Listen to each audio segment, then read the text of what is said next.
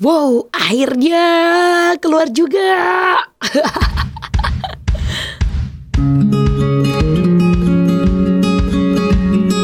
yes, ini dia podcast di balik layar. Um, ini adalah episode pertama atau sebenarnya episode ke nol sih ya, karena uh, emang ini um, masih awal banget. Nama saya Cici Priskila. Um, saya seorang mahasiswi dan juga sekaligus orang pekerja. Cie, berat banget kayak pekerja. Um, Oke, okay. jadi akan ada apa di balik layar? Um, kalau ngomongin di balik layar itu kayak sesuatu yang sebenarnya di luar ada apa, tapi di belakangnya ada apa gitu. Paham gak sih kayak misalnya kita bayangin kamu lagi lihat sebuah panggung um, panggung sandiwara bukan ya kamu lagi lihat sebuah panggung. Terus um, mungkin ada penarinya di sana. Ada pertunjukan teater di sana. Cuman kita nggak tahu di balik layar mungkin ada orang-orang yang luar biasa capek di belakang sana. Dari mulai sutradaranya dari mulai um, stage manajernya sampai kayak tukang sapunya sampai kayak drivernya. Itu semua adalah orang-orang yang ada di balik layar yang ya mungkin namanya cuma ada di credit title dan kita lihat aja enggak gitu kayaknya. um, aku beberapa, hari yang lalu ya beberapa hari yang lalu ada teman aku yang cerita satu insight yang menarik juga sih. Aku nggak tahu kamu udah pernah denger ini atau belum. Coba tapi dengarkan baik-baik terus nanti kamu cek setuju apa enggak sih sama pernyataan ini ya. Teman aku waktu itu bilang Ci tau gak sih manusia tuh sebenarnya seluruh manusia semua manusia ya masing-masing pribadi sebenarnya punya tiga karakter.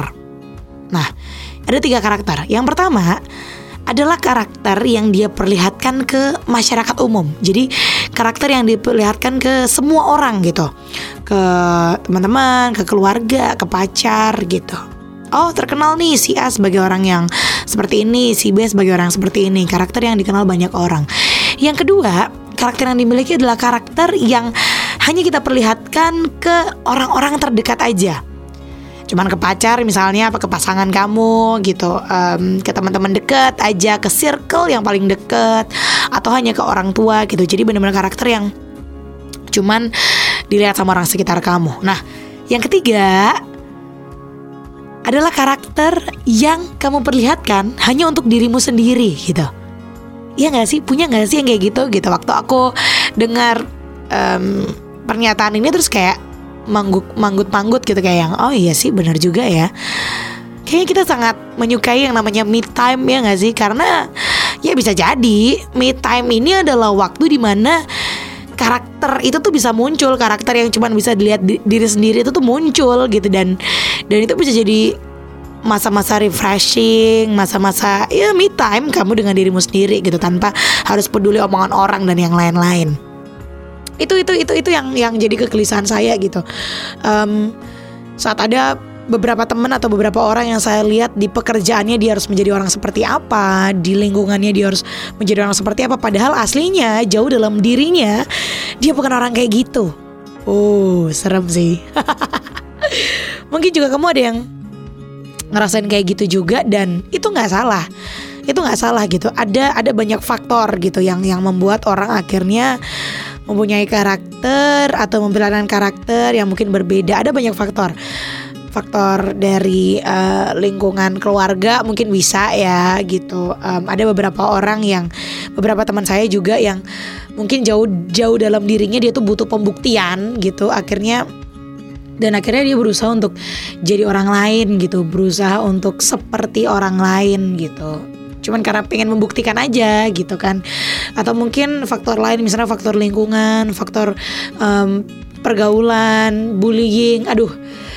Aduh kalau ngomongin bullying udah udah udah udah parah sih gitu. Um, itu sih awalnya. Uh, pemikiran itu awalnya yang uh, mendasari aku untuk oke okay, kayaknya asik nih di balik layar. Kita bakal ngomongin hal-hal yang ada di balik layar. Um, aku juga mungkin akan minta tolong beberapa teman-teman aku ngobrol sama beberapa orang untuk ngomongin apa sih kisahnya di balik layar kehidupan mereka karena aku yakin setiap orang pasti punya sesuatu yang dalam tanda kutip ditutupi atau dalam tanda kutip tertutupi di balik layarnya mereka gitu. saya sempat terusik, cie terusik.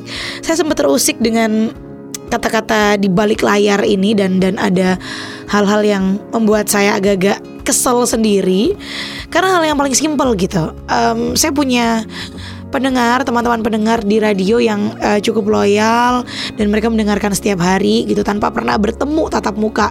Itu asiknya sih, itu asiknya kerja di radio ya. Kayak kamu punya teman, kamu punya uh, orang yang kayak kamu kenal banget padahal nggak pernah tatap muka nih cuman ya udah ketemunya via udara aja gitu setiap pagi karena saya siarannya pagi suatu hari pernah waktu itu saya balik ke rumah uh, malam-malam malam-malam jam 10 jam 11 mungkin ya. Um, saya waktu itu mau ke ATM karena ya mau transfer duit lah ke orang gitu gitu.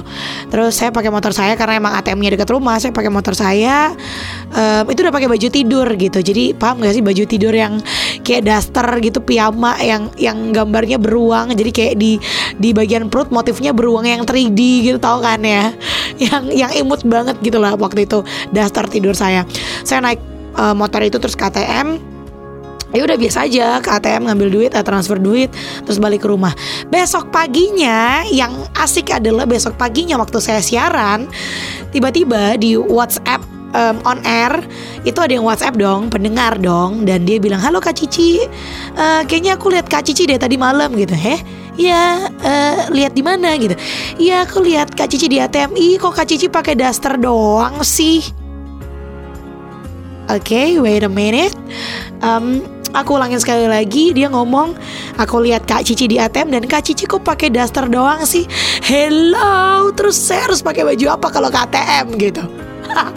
Itu kan aneh ya itu itu itu itu komentar yang aneh gitu menurut saya nggak sih gitu. Pernah juga beberapa minggu lalu baru beberapa minggu yang lalu saya ada satu acara uh, jadi MC dan uh, ya ada di satu acara lah. Intinya ada satu momen emang momennya sedih banget waktu itu. Uh, momennya sedih banget dan um, saya sempat nangis. Jadi saya jadi MC dan saya sempat nangis kayak yang menitikan air mata gitu karena emang momennya momen sedih. Saya nggak harus ceritain lah ya cerita uh, acaranya gimana. Ini ya momennya sedih terus itu saya nangis um, sama nih sama kayak kejadian ATM gitu. Besok paginya bahkan bukan besok pagi kayak beberapa hari kemudian gitu ada yang gabung juga di on air di uh, radio saya waktu saya siaran dia bilang Kak Cici aku lihat waktu Kak Cici nge-MC waktu itu acara ini ini ini ini dan Kak Cici nangis. Ya ampun Kak Cici bisa nangis juga ya ternyata. Oh my god jadi si siapa gitu? Robot yang nggak bisa nangis gitu. Jadi Cici Priska ini sebenarnya siapa kok sampai nggak boleh nangis gitu kan? Ah gitu. Aneh gitu. Rasanya rasanya rasanya jadi aneh gitu. Karena ya mungkin itu gitu. Ada beberapa orang yang mungkin dituntut menjadi karakter yang berbeda saat dia siaran. Kalau saya nih kasus saya saya siaran harus dengan karakter yang seperti apa. Padahal aslinya ya bisa nangis juga ya bisa pakai daster juga. Ya bisa salah juga gitu. Cuman mungkin orang melihatnya yang lain gitu. Itu itu sih yang um, pengen saya ceritain di episode episode selanjutnya. So buat kamu yang mungkin punya cerita yang sama atau pemikiran yang sama eh atau yang beda juga nggak apa-apa sih ya. Um, boleh sharing bareng deh. Um, email saya di cicipriskila1 gmail.com media sosial saya semuanya @cicicpt. Kita bisa ngobrol banyak di sana dan kayaknya segini dulu kali ya untuk yang pertama ini atau episode ke-0 ini. Jadi terima kasih sudah mendengarkan podcast di balik layar dan sampai jumpa pada cerita di balik layar selanjutnya.